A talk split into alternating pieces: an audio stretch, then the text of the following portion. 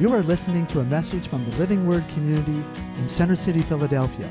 We are followers of Jesus Christ, called to love God and love people, to share Jesus and help people experience true life change that can only come from knowing Him. We hope that you enjoy this message today.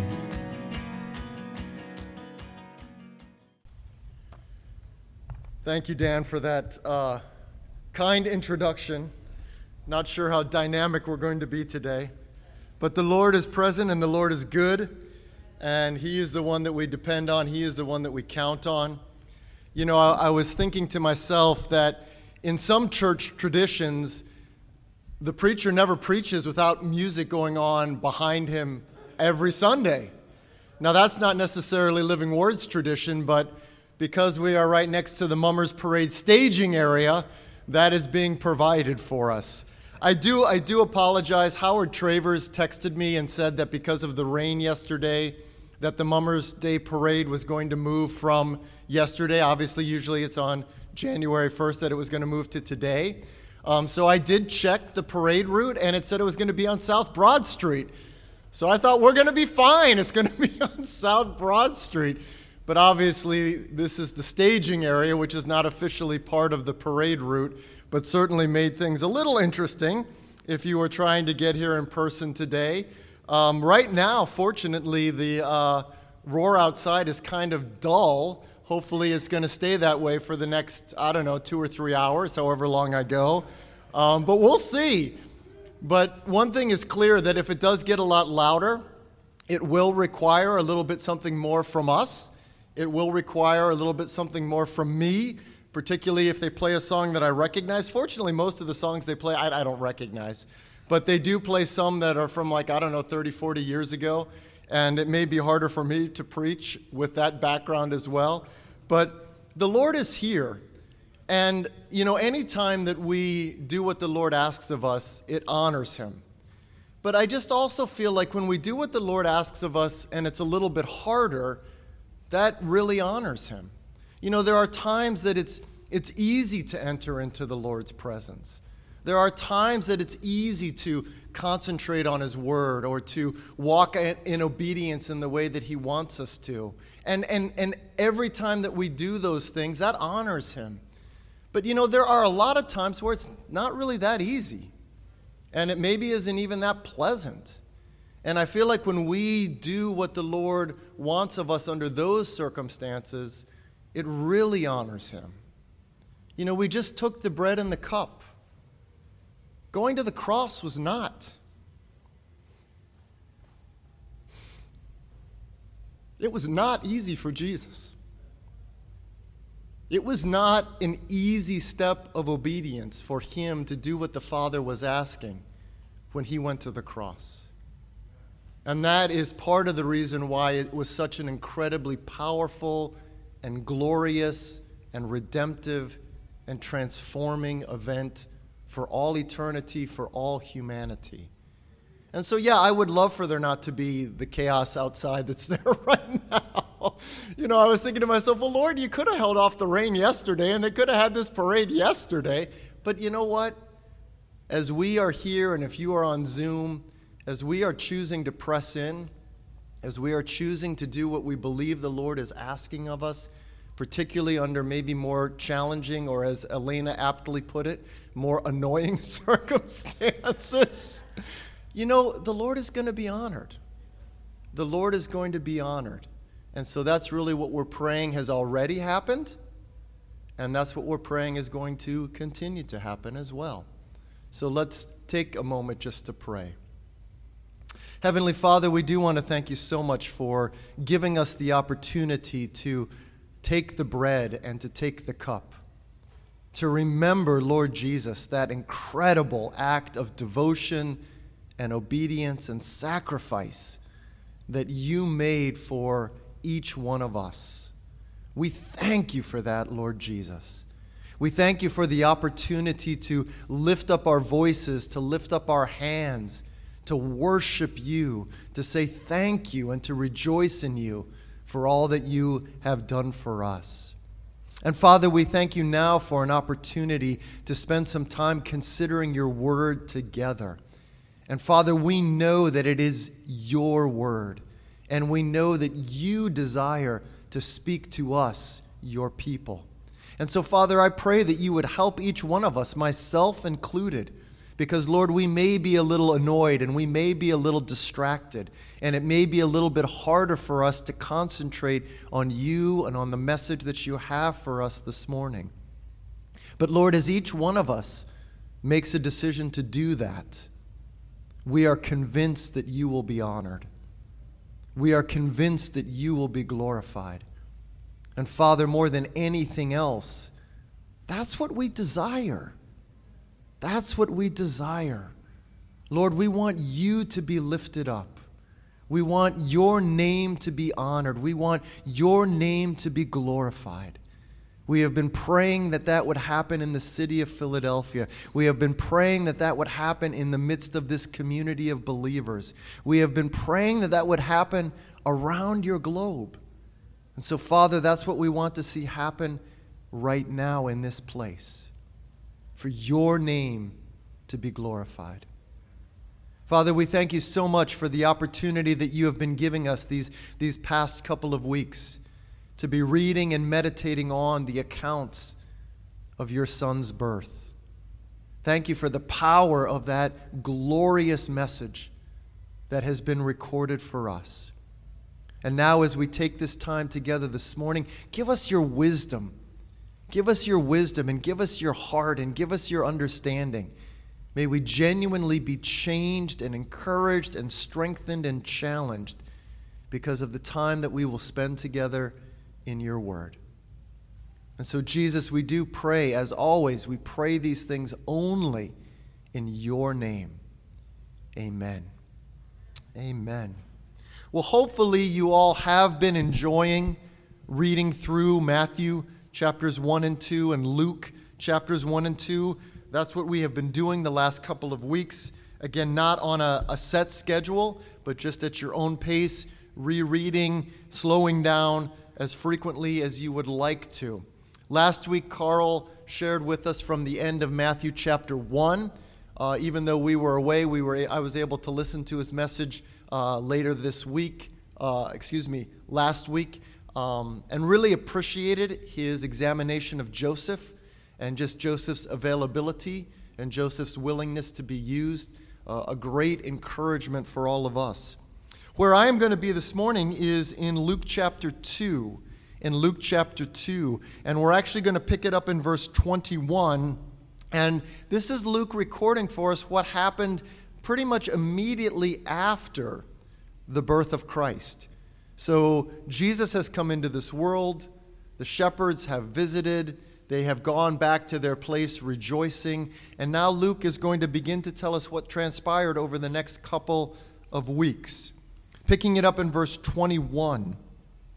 It says, on the eighth day, when, uh, when it was time to circumcise him, he was named Jesus, the name the angel had given him before he had been conceived. And when the time of their purification, according to the law of Moses, had been completed, Joseph and Mary took him to Jerusalem to present him to the Lord. As it is written in the law of the Lord, every firstborn male is to be consecrated or is to be set apart to the Lord, and to offer a sacrifice in keeping with what he had said in the law of the Lord, a pair of doves or two young pigeons. Now let's just pause there and look at this a little bit more carefully before we continue reading in Luke chapter two. So there are two significant periods of time that transpired after the birth of Jesus. And Luke is making us aware of those two significant periods of time that transpired after the birth of Jesus. Now, for some of us, or even maybe for many of us, we might not be super familiar with these two significant periods of time. And so a little bit of the background for this is found, as we read, in the law of the Lord, or in the law of Moses. When you go all the way back to Genesis, as God is dealing with Abram, who would become Abraham, And as God is making incredible promises to Abraham, saying that he's going to have descendants as numerous as the stars in the sky or the sand in the seashore, that he's going to be a blessing, that all the nations of the world are going to be blessed through him, and that the land that he was simply passing through was going to be a permanent inheritance for his descendants, and that everyone who blessed him, God himself would bless, and everyone who cursed him, that being Abraham, God himself would curse. Incredible promises, incredible promises that the Lord was making to Abraham. And in Genesis chapter seventeen, the Lord said, "And this is my covenant with you." For those of you who were part of the Exodus study, we spent a little bit of time talking about covenant. A covenant is a binding relationship, oftentimes sealed with the, the shedding of blood. It was basically God committing himself to an individual or to a group of people. It was God declaring, I am going to be your God, and you are going to be your people. You are going to be my people, and I am going to be faithful to you, and I am going to protect you, and I am going to provide for you. That was the heart of covenant. And it's interesting because in Genesis chapter seventeen, what the Lord says to Abraham, and this is my covenant to you, that every male child on the eighth day after their birth will be circumcised. And this will be my covenant with you, an everlasting covenant. And so God established circumcision as part of that covenant between himself and his people. And so when it says in Luke chapter two, verse twenty-one, on the eighth day, on the eighth day after the birth of Jesus, he was circumcised. He was simply being the fulfillment of the covenant that God had made thousands of years before with Abraham.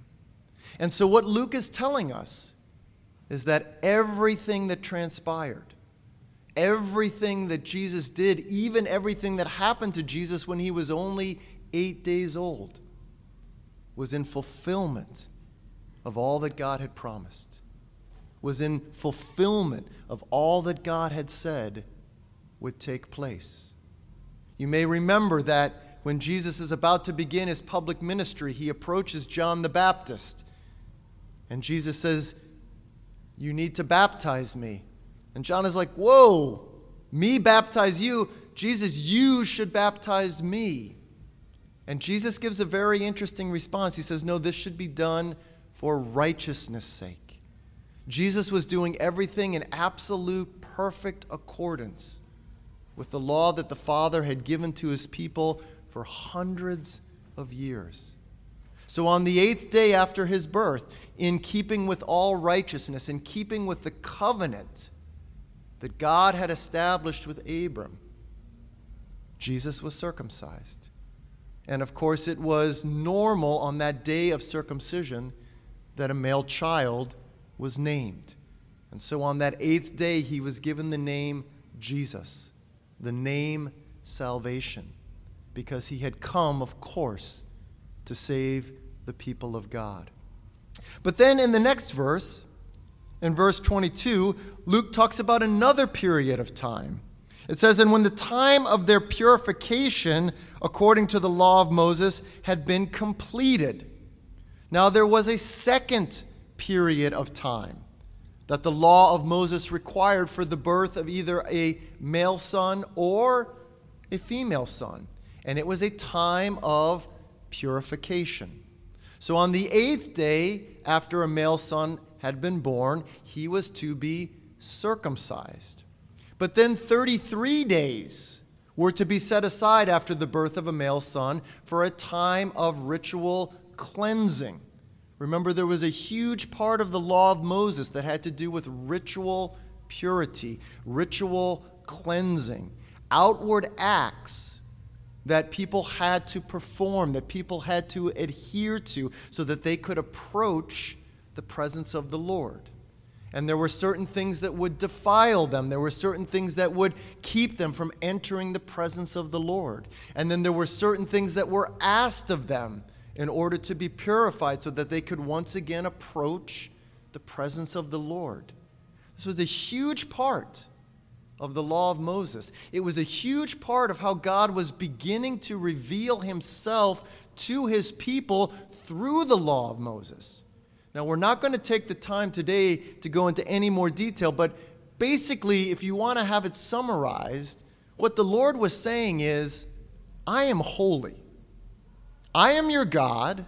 I'm going to provide for you. I'm going to protect you. I'm going to be with you, but don't let any of that for a moment allow you to forget that I am holy and you are not.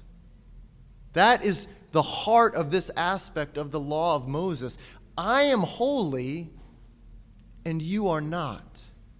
And you have to understand that. I cannot be approached casually. I cannot be approached on a whim. I cannot be approached just whenever you feel like it, in whatever way you choose.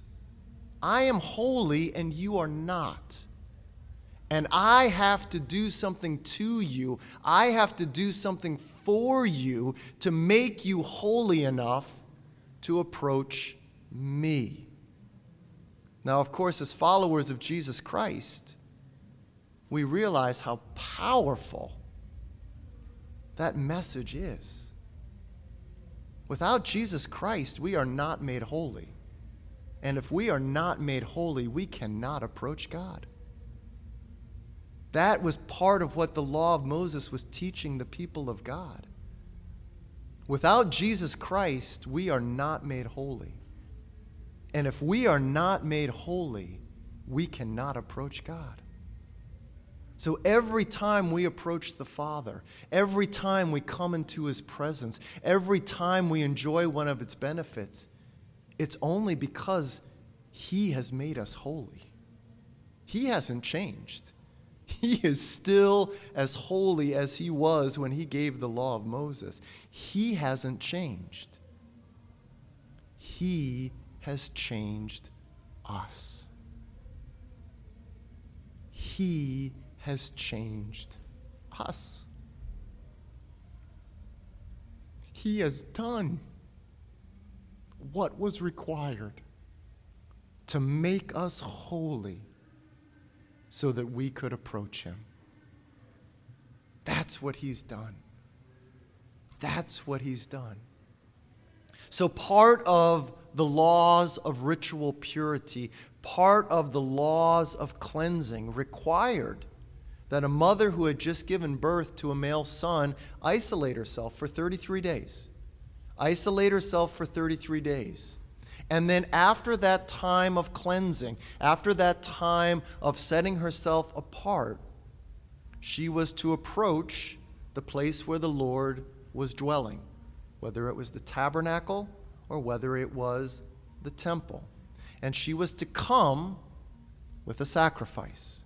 She was to come with a sacrifice.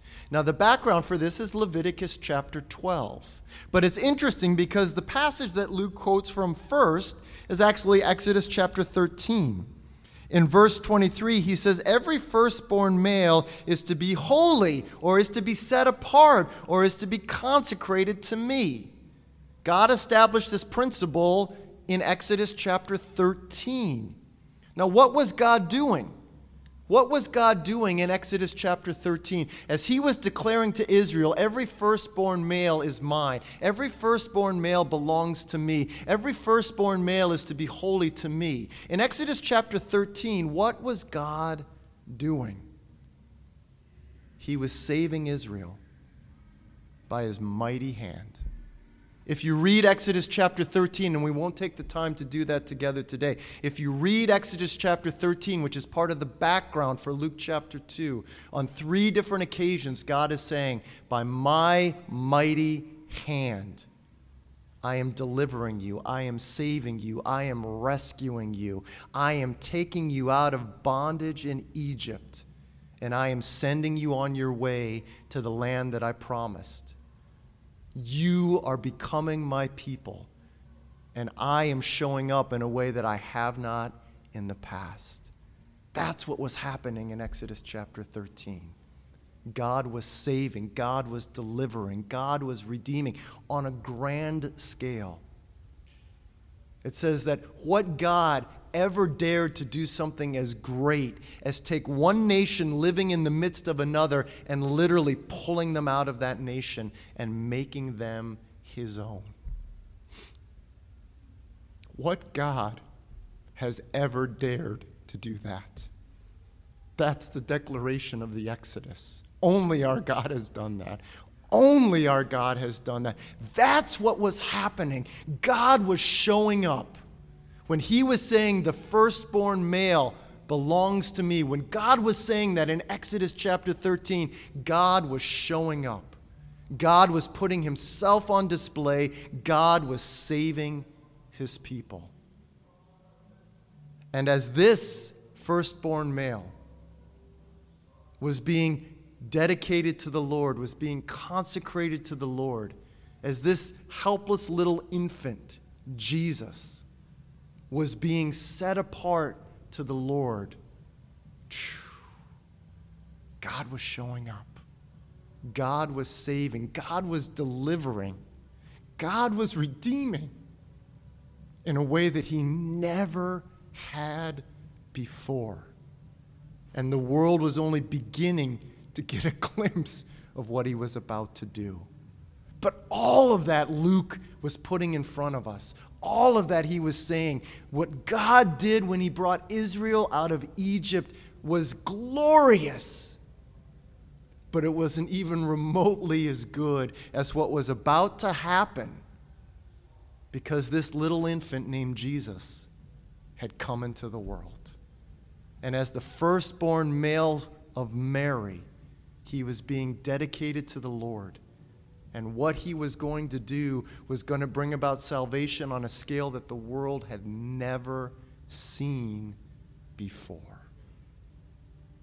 But then Luke gives us another detail.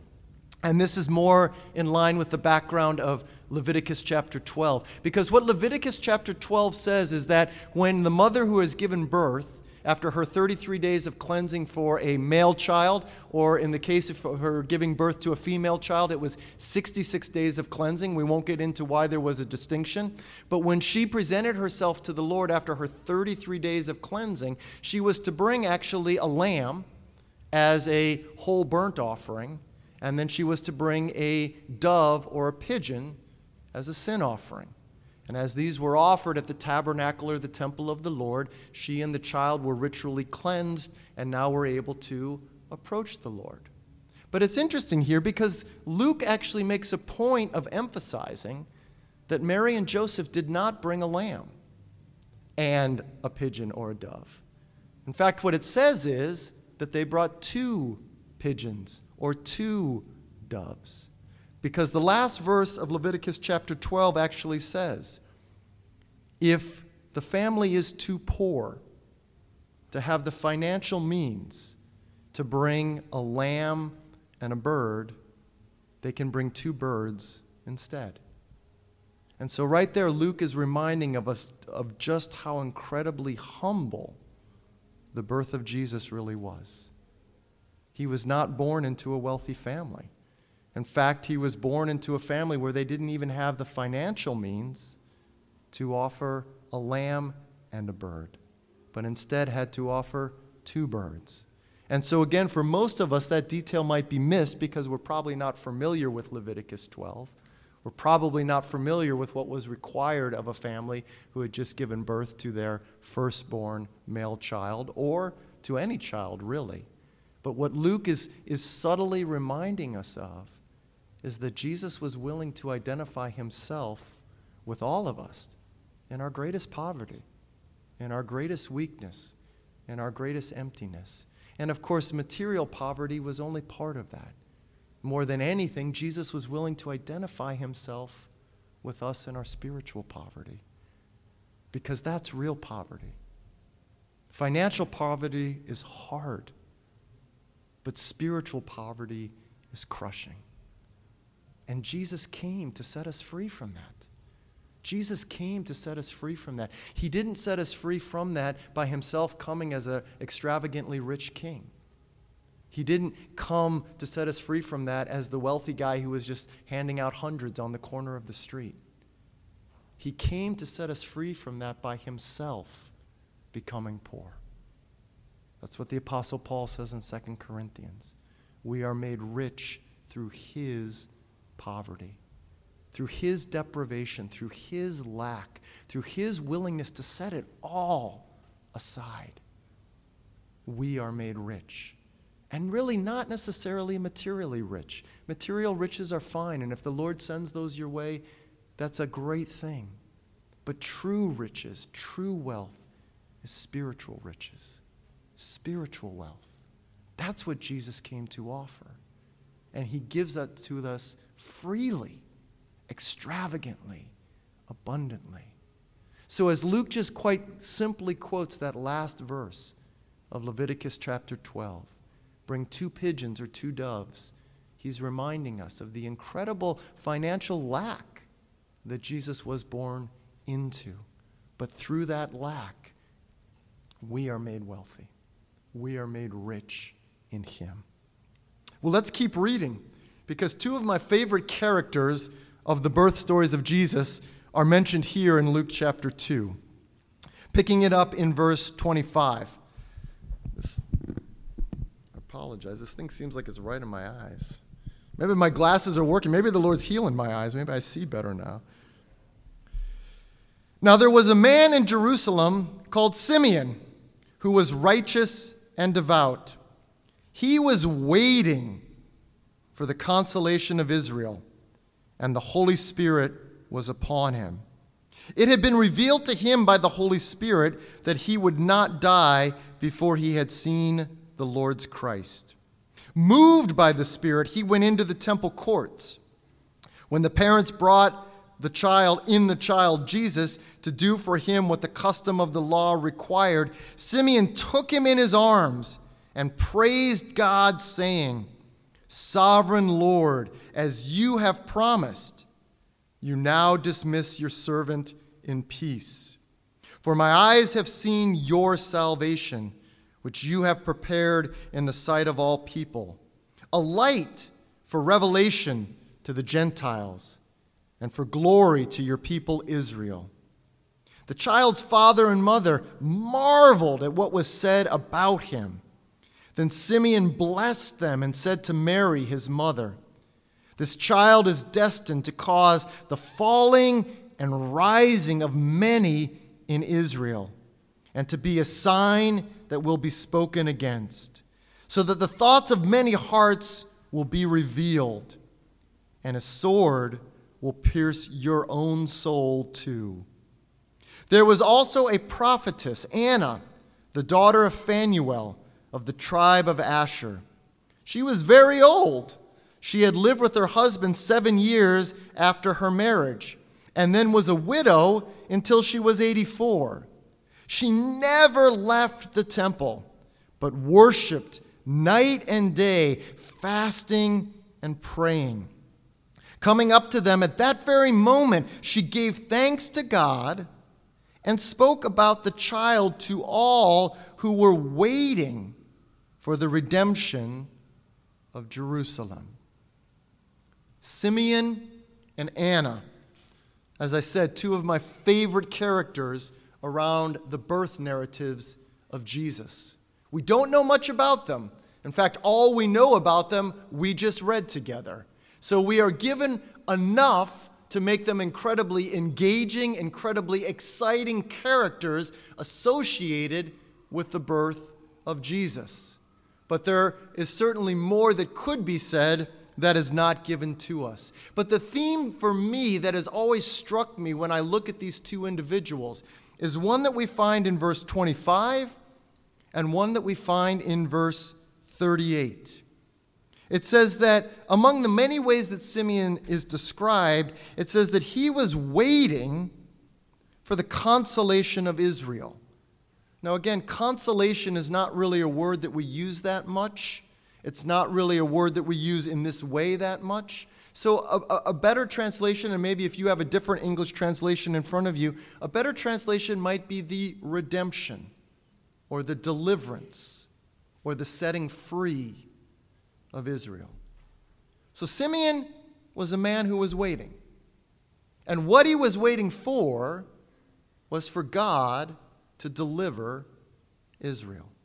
Now, if you jump to verse thirty-eight, the last verse that we read together, when Anna recognizes the baby Jesus and begins to thank God and extol God, she begins to speak to a group of people. And the way Luke describes this group of people at the end of verse thirty-eight is these were people who were waiting for the redemption or for the deliverance or for the salvation of Jerusalem. Now, Luke uses the exact same word there in verse twenty-five as he does in verse thirty-eight. So Simeon was a man who was waiting. And Anna addressed a group of people who were waiting. So what I want to take a couple minutes to talk about together today is waiting. A few months ago, I couldn't remember exactly when, I was going to text Carl and ask him. Carl preached a sermon, an excellent sermon on waiting on the Lord. And what Carl did was very, very profound and very, very challenging, because what he said is, yes, it's important for us to be waiting on the Lord, but maybe the Lord is waiting on you. Now, I don't know how many of you remember that message, but it was an incredible turning of that phrase, that sometimes we find ourselves waiting on the Lord, and as we're going to see today, hopefully all of us are waiting on the Lord, but oftentimes the Lord is waiting on us. And it's important for us to recognize that there may be something that the Lord is waiting on us to do, even as we are waiting on the Lord. But we're not going to emphasize that. That was Carl's message. It was an excellent message. What we are going to look at today is more on the aspect of waiting on the Lord. But as we look more carefully at what Simeon was waiting for and what Anna's audience was waiting for, what we see is that they were waiting for something that God had promised. They were waiting for something that God had promised. Simeon, it says, was waiting for the salvation, the setting free, the deliverance of Israel. And Anna's audience, who were hearing the incredible words that she was declaring, even though Luke doesn't record those for us, hearing those incredible words that she was declaring, it says they were waiting for the redemption or for the deliverance of Jerusalem. You see, what Simeon understood, what Anna understood, what Anna's audience understood, was that for hundreds of years, God had been making promises. For hundreds of years, God had been making promises. You could see it in his conversations with Abraham and Isaac and Jacob that are recorded for us in the book of Genesis. We made reference to part of that conversation a few moments ago. We could see those promises in the conversations between himself, the Lord, and Moses. We could see those promises to David and other righteous kings. We could see those promises as the prophets spoke and declared the word of the Lord. You see, God was always speaking of incredibly good things that he was going to do, incredibly powerful ways that he was going to move and deliver and redeem his people. As we read the account of the Old Testament, we see over and over and over again, God is making promise. God is saying, I'm going to do this. I will do this. You will see this happen. That's the kind of God we serve.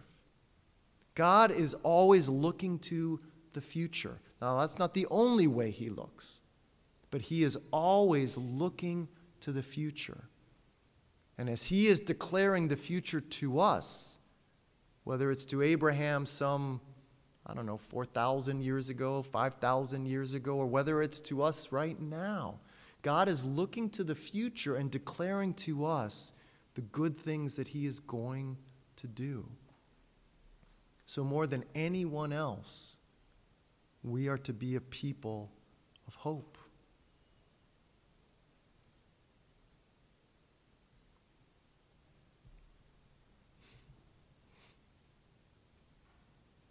no matter what we see happening right now.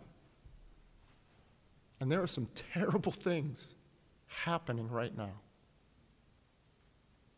We are never to be a people that lose hope.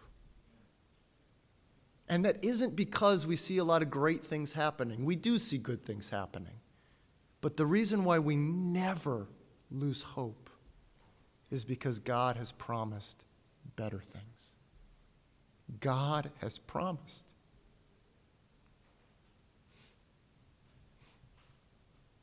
How could Abraham die in faith, not having seen the fulfillment of what God had promised him?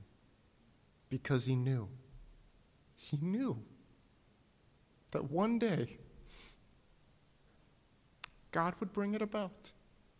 He realized he was not going to live to see it. Isaac didn't live to see it. Jacob didn't live to see it. Moses didn't live to see it. David didn't live to see it. All of the prophets, Isaiah, Jeremiah, Ezekiel, Daniel, none of them lived to see it, but all of them died in faith. All of them. All of them died with hope. Not because they lived to see it, but because they knew God would do it. And that was enough.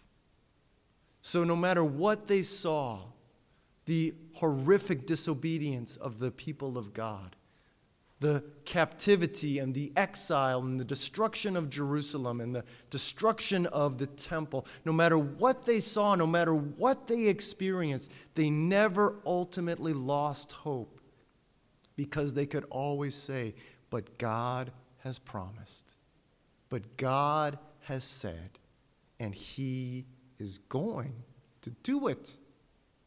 He's going to do it. That's what Simeon understood. That's what Anna understood. That's what the audience to whom Anna was speaking, that's what they understood.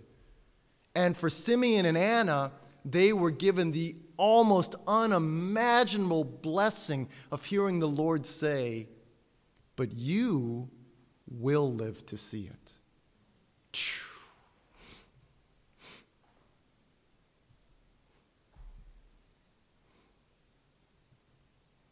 You know, Simeon sees the baby Jesus for a couple of minutes.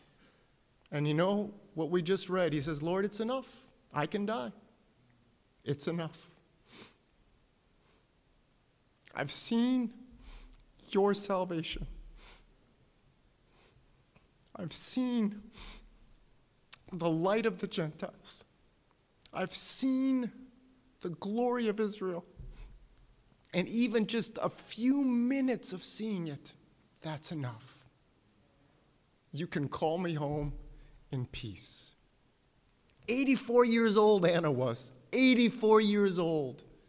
And she also was given the incredible privilege of even just for a few minutes seeing the baby Jesus. And for her, it was enough. Hundreds and hundreds and hundreds of years of waiting.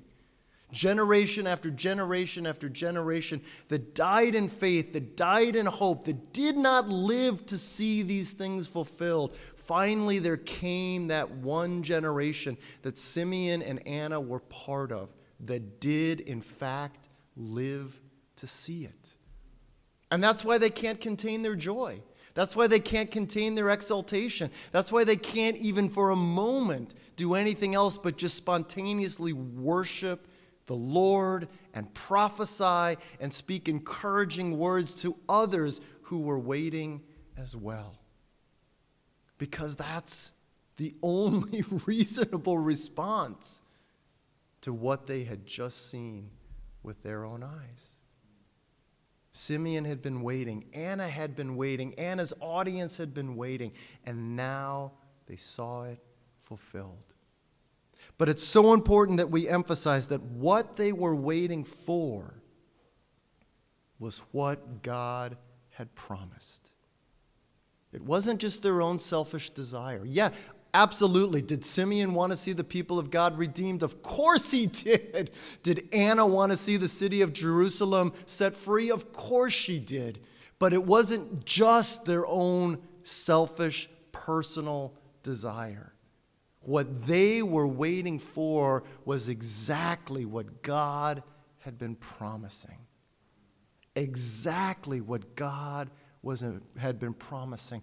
And that's why it was impossible for them to ever be disappointed. Even if they had not been that generation that lived to see the salvation of God come into this world. Even if they had not been part of that generation that lived to see the light of the Gentiles and the glory of Israel, they would not have been disappointed because they were waiting on what God had promised. So, of course, you know now what question I'm going to ask of us. What are we waiting for? What are we waiting for? I'm afraid too many times in my own heart, what I'm waiting for isn't necessarily something that God has promised. And that's why I am susceptible to disappointment. Because oftentimes what I find happening in my own heart is I'm waiting for something that maybe God has not necessarily promised. Because if I am waiting for what God has promised, it is impossible for me to be disappointed. Because even if I don't live to see it, I know it will come. Remember, we said it, Abraham did not die disappointed. Isaac did not die disappointed. Jacob did not die disappointed, even though they did not live to see the fulfillment of the promises that God had made them. If I am waiting on what God has promised, it's impossible for me to be disappointed. Now, let me give you a really silly example that, if you know me well, you can understand this. I am waiting for Cleveland to win a World Series.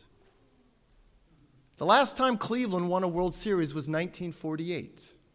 It's the longest drought in sports in North America.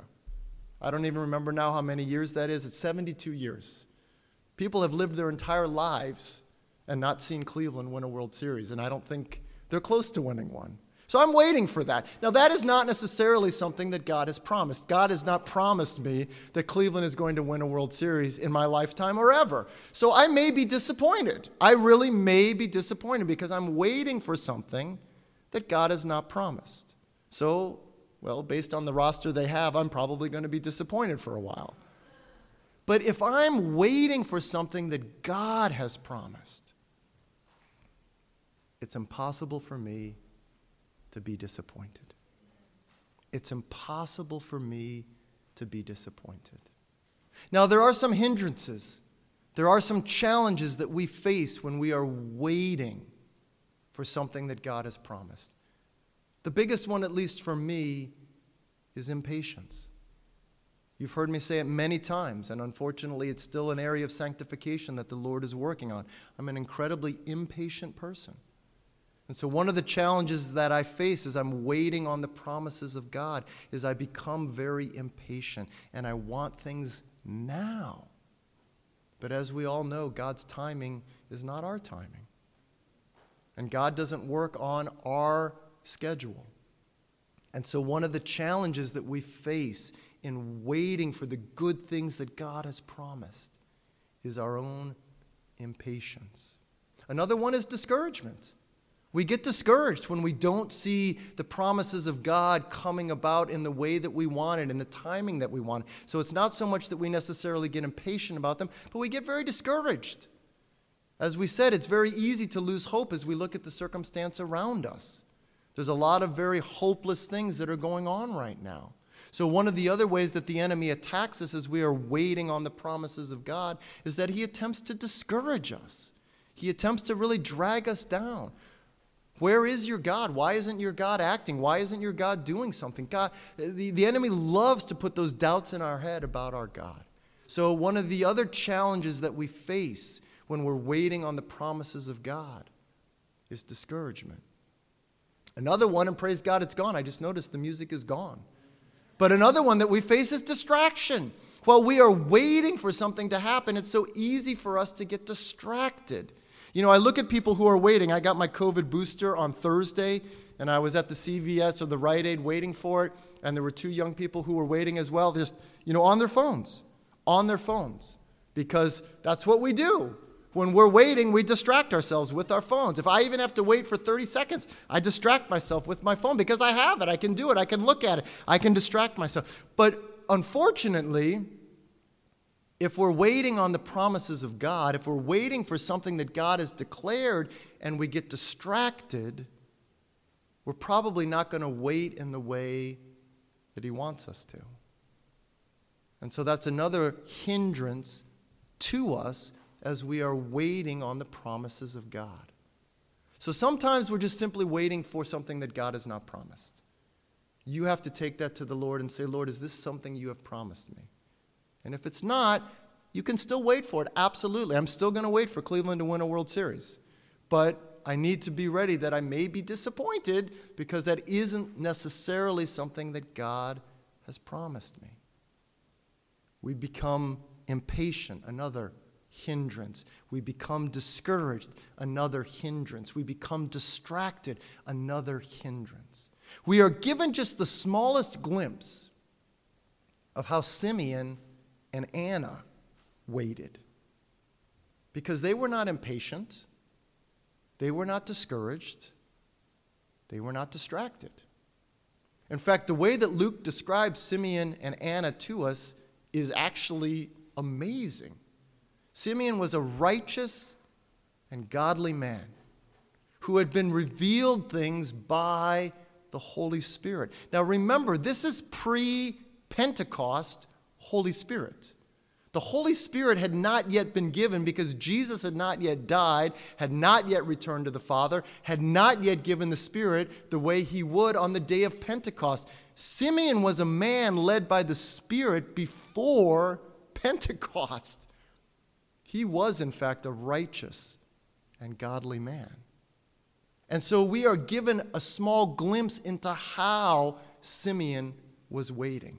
He was waiting by living a godly life, by living a life of obedience, by allowing the Spirit of God to speak to him and to lead him and to direct him. How was Anna waiting? Well, it says Anna was waiting by being in the temple day and night, fasting and praying. That was the main descriptor of her life. If someone was to give a two-phrase summary of your life, would it be that, hey, she waits in the presence of the Lord day and night with fasting and prayer? That's the main way that she was described. That's how she was waiting. You see, what Simeon and Anna remind us of is that waiting is not really a waste of time. Often, in my own perspective, in my own very fallen, sinful, broken way of seeing things, anytime I have to wait, my first reaction is, this is a waste of my time. If I'm getting stuck in traffic, if I'm waiting in a line at the bank, if I'm, you know, whatever, all the times that I am forced to wait, my immediate reaction is, this is a waste of time. Well, Simeon and Anna waited for years. It seems like Simeon and Anna waited for pretty much their entire life. Anna was already eighty-four. Simeon was just praying, Lord, take me home now, I'm ready. So Simeon and Anna had waited their whole life. Well, imagine how easy it would have been for them to say, Lord, this is a waste of time. But you see, that's not at all how they spent their time waiting. They saw it as an opportunity. They saw this lifetime of waiting, not just an hour in a line. They saw this lifetime of waiting as an opportunity to draw close to the Lord, to be in the presence of the Lord, to walk in obedience to the Lord, to be led by the Lord, to live a life for the Lord. How much different my waiting would be if I saw it that way. How much different my waiting would be if instead of saying, Lord, this is a waste of time, if I said instead, Lord, this is an opportunity. This is an opportunity. Because you see, what we actually see is possible is that in our periods of waiting, God is able, if we let him, to change us. God is able to change us. And I wonder if he actually changes us more when we're waiting than when we're running around at a thousand miles an hour. I mean, God is omnipotent. He can do whatever he wants, however he wants. But I wonder if it isn't oftentimes in those periods of waiting, those periods that from a natural sense seem like a colossal waste of time, I wonder if it isn't in those times that God actually changes us more. Because while we are waiting on the Lord, hopefully what we are doing is we are actively waiting. See, I thought about this in terms of like just passively waiting, like sitting in the doctor's office and just looking at, you know, the magazines. I didn't even know they made magazines anymore, but there's always someone in a doctor's office, so somebody's making magazines. You're just passively waiting. You're just looking at that T V that's playing the, the daytime soap opera that's garbage. You're just passively waiting. But you see, when you look at Simeon and Anna, they were actively waiting. They were actively waiting. They were praying. They were seeking. They were prophesying. They were fasting. They were in the presence of the Lord. They were listening for the voice of the Spirit. They were actively waiting. And if I approach waiting that way, then God has an amazing opportunity to change me. In those periods that naturally seem like a waste of time, if we are actively waiting instead of passively waiting, God has an opportunity to change us. The last thing that I'm going to talk about here is just waiting in the short term and waiting in the long term. You know, there are short-term things that we wait for. And I feel like in some ways those are sometimes the hardest.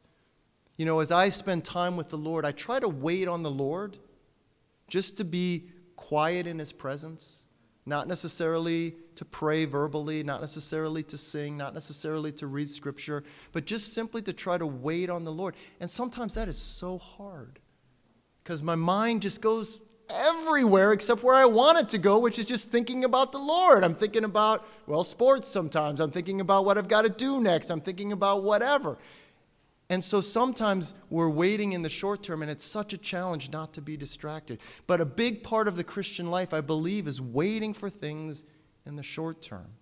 And I believe that's why the church has used that phrase, waiting on the Lord, for so many years, because it is such a powerful and necessary dynamic of how we as Christians are called upon to wait. We should try each day to take some time just simply to wait on the Lord.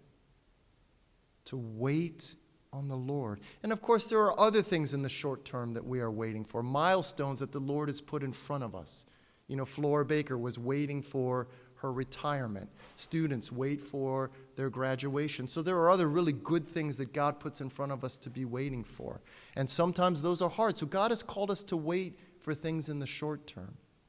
But of course, the entirety of the Christian life is waiting. The entirety of the Christian life is waiting. Because we are all waiting in the long term for the return of Jesus Christ. You know, it is one of the most repeated topics of the New Testament. Almost every single book of the New Testament talks about the return of Jesus Christ and talks about what will happen when he comes. See, because what the Holy Spirit made clear to that first church, to that first century church, is the first great period of waiting had ended. That first great period of waiting was until Messiah would come the first time. So Simeon and Anna were part of that gloriously privileged generation that actually lived to see the end of that first grand period of waiting, when Messiah came into the world the first time. But as soon as Jesus returned to the Father, The New Testament church clearly understood that the second great period of waiting had begun. The second great period of waiting began the moment that Jesus returned to the Father. And we are in the midst of it. That second great period of waiting is the waiting for the return of Jesus Christ, waiting for the second coming of Jesus Christ. And there's almost no book in the New Testament that in one way or another doesn't mention it as our great, unshakable hope. So in that sense, the entirety of each one of our lives is a life of waiting. And so if you're like me and you hate waiting, God is saying, well, you really need to change your attitude, because I have called you all to wait until my Son returns. The Apostle Paul talks about this a little bit in Romans chapter eight, and we're going to read a couple verses from Romans chapter eight. Jeff Garris, when he was sharing his Advent word on hope, actually made a reference to Romans chapter eight. But Romans chapter eight, let's just look at one verse, verse nineteen. It says, "The creation waits in eager expectation or with deep desire for the sons of God to be revealed." All of creation is waiting. The birds, they're waiting. The trees, they're waiting. The ocean, it's waiting. The sun, moon, and stars, they are waiting. Every time you look at them, give glory to God, but also say, wow, I know you guys are waiting. What are they waiting for? They are waiting for your full glory to be revealed. They are waiting for Karen Runkle. They are waiting for Karen Runkle's full glory to be revealed. The trees on forty-sixth street are looking at Karen Runkle and saying, hey, Karen, when is your full glory going to be revealed? Well, when is our full glory as sons and daughters of God? When is that going to be revealed? When Jesus Christ comes again. That's what creation is waiting for. Creation is like, I can't wait to see how awesome you guys are going to look when God's full glory is revealed in you. The trees are straining, the grasses are straining, the ocean is straining, the sun is rising and saying, I can't wait, I can't wait. Creation, with a deep desire, with an eager longing, is waiting for the return of Jesus Christ, because when Jesus Christ comes again, his full glory is revealed in us. That's what the Apostle Paul says in that verse. That's the context of our life. Along with all of creation, hopefully, we are, with a deep desire, with an eager longing, waiting as well for God's glory to be fully revealed in us, sons and daughters of God. Let's jump down to verse twenty-three. You could preach twenty sermons from Romans chapter eight.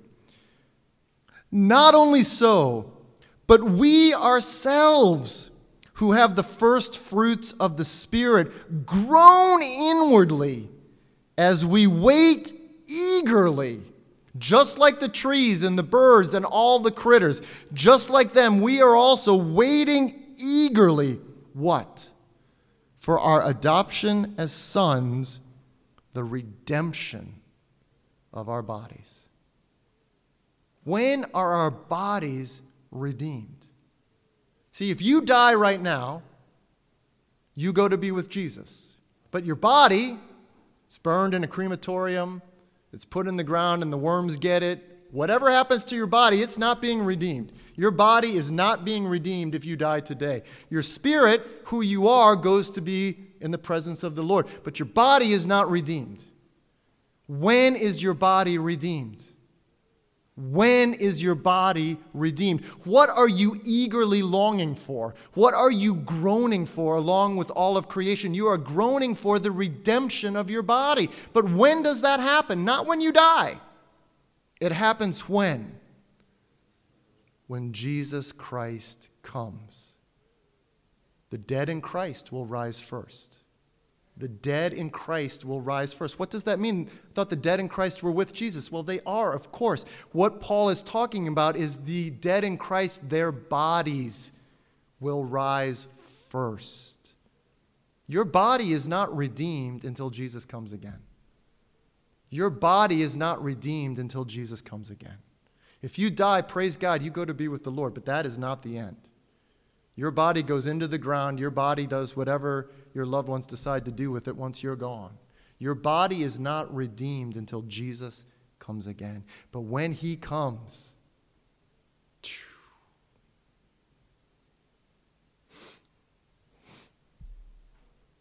the dead in Christ, they rise first. But then those of us who maybe will be like Simeon and Anna, who will live to see the return of Jesus Christ. There will be a generation on this planet that will live to see the return of Jesus Christ. Paul says they will be changed. In a moment, in the twinkling of an eye, at that last trumpet, these corruptible bodies will be changed. You can't inherit the kingdom of God in this body. Why? Because this body gets sick. This body gets weak. This body dies. You can't inherit eternity in this body. Either this body goes to the ground when you die, or at the moment of Jesus Christ's return, he changes it for you.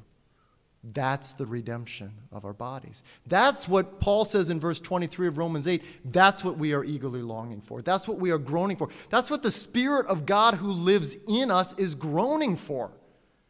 Those who are in the presence of the Lord that are revealed in the book of the Revelation, what are they saying to the Lord? They're saying, Lord, how long, how long, how long do we have to wait? For what? For the return of Jesus Christ, for final vindication, for the end of the salvation that you have started. How long? How long?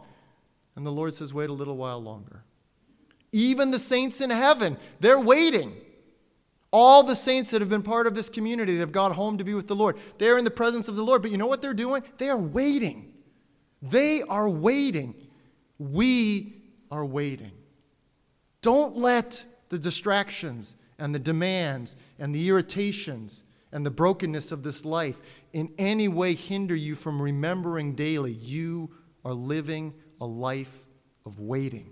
And that's exactly what God wants. That's exactly what he wants. He wants you to wake up each morning and say, Lord, I'm waiting. I'm waiting on you. I'm waiting on that moment when the full glory of your work of salvation in your sons and daughters is revealed. I'm waiting on that moment when this body will be fully redeemed and able to enter your eternal kingdom to live with you forever. I am waiting. I am waiting. There will be a generation that will live to see that. We may be in the presence of the Lord. We may be on planet Earth. That's up to him. But the one thing that is true is everyone who has been waiting, whether it's the Old Testament saints in that first great period of waiting, whether it's the New Testament saints in the second great period of waiting, when Jesus Christ comes again, we will all be rejoicing in a way we never have before. That's what we're living for. That's what we're praying for. That's why we're getting up each morning and breathing his air and eating his food and wearing his clothes, to wait in eager expectation, to wait in eager longing, to wait with hope and excitement and anticipation to that glorious day when he will come. That's the mission of the church. But we're not waiting passively. We're not going off into our bunker. We're not having an isolate mentality. We are waiting actively. We are seeking and praying and fasting and pressing into the presence of God and living a godly life and living a righteous life and doing all of that. We are waiting actively. The Christian life is a life of active, pursuing, waiting. It's not a waste of time. It's only a waste of time if you make it a waste of time. Waiting is some of the most precious, valuable, incredible time that God has given us. That's the way we need to see it. That's the way Simeon and Anna saw it. That's the way Abraham, Isaac, and Jacob saw it. Whether we live to see the return of Jesus Christ or not, that's not the most important thing, because we will see it. That's what matters. So whatever is going on out there, whatever is seeking to steal our hope, distract us, discourage us, hinder us, trip us up, if we focus on the greatest hope of the Scriptures, the return of Jesus Christ, our hope is unshakable. our hope is unshakable because he will come. He will come. Let's pray. Well, Heavenly Father, as always, we just thank you so much because you are just so good. You are so good. And you're so good to us in so many different ways. And Father, even just in this brief time that we've had together this morning, just to, to look at your, your servants, Simeon and Anna, who, who literally spent their whole lives waiting. And at that last moment, even just for a few minutes, they saw the infant Jesus. And they said, you know what, that's enough. That's enough. God, and, and we have experienced Jesus in such a more profound, such a more intimate, such a deeper way than even Simeon and Anna did. And Father, I pray that that would motivate us and excite us and, and challenge us, Lord, to live a life of active waiting right now. Thank you for reminding us, Lord, that because of who you are, waiting is not a waste of time. In fact, waiting can be some of the most precious, most valuable time for us as your children. And God, I pray that you would help us to see it that way. Help us to wait actively, living lives of, of obedience and worship and sacrifice because we know that our waiting is not in vain. Our hope is not in vain. Because Jesus, whether it's this afternoon or whether it's in ten million years, it really doesn't matter. Because we know that you will come again. You will come again. And may we live each day of this life faithfully to you, knowing that you will return. Thank you so much for the encouragement of your word. Thank you so much for the challenge of your word.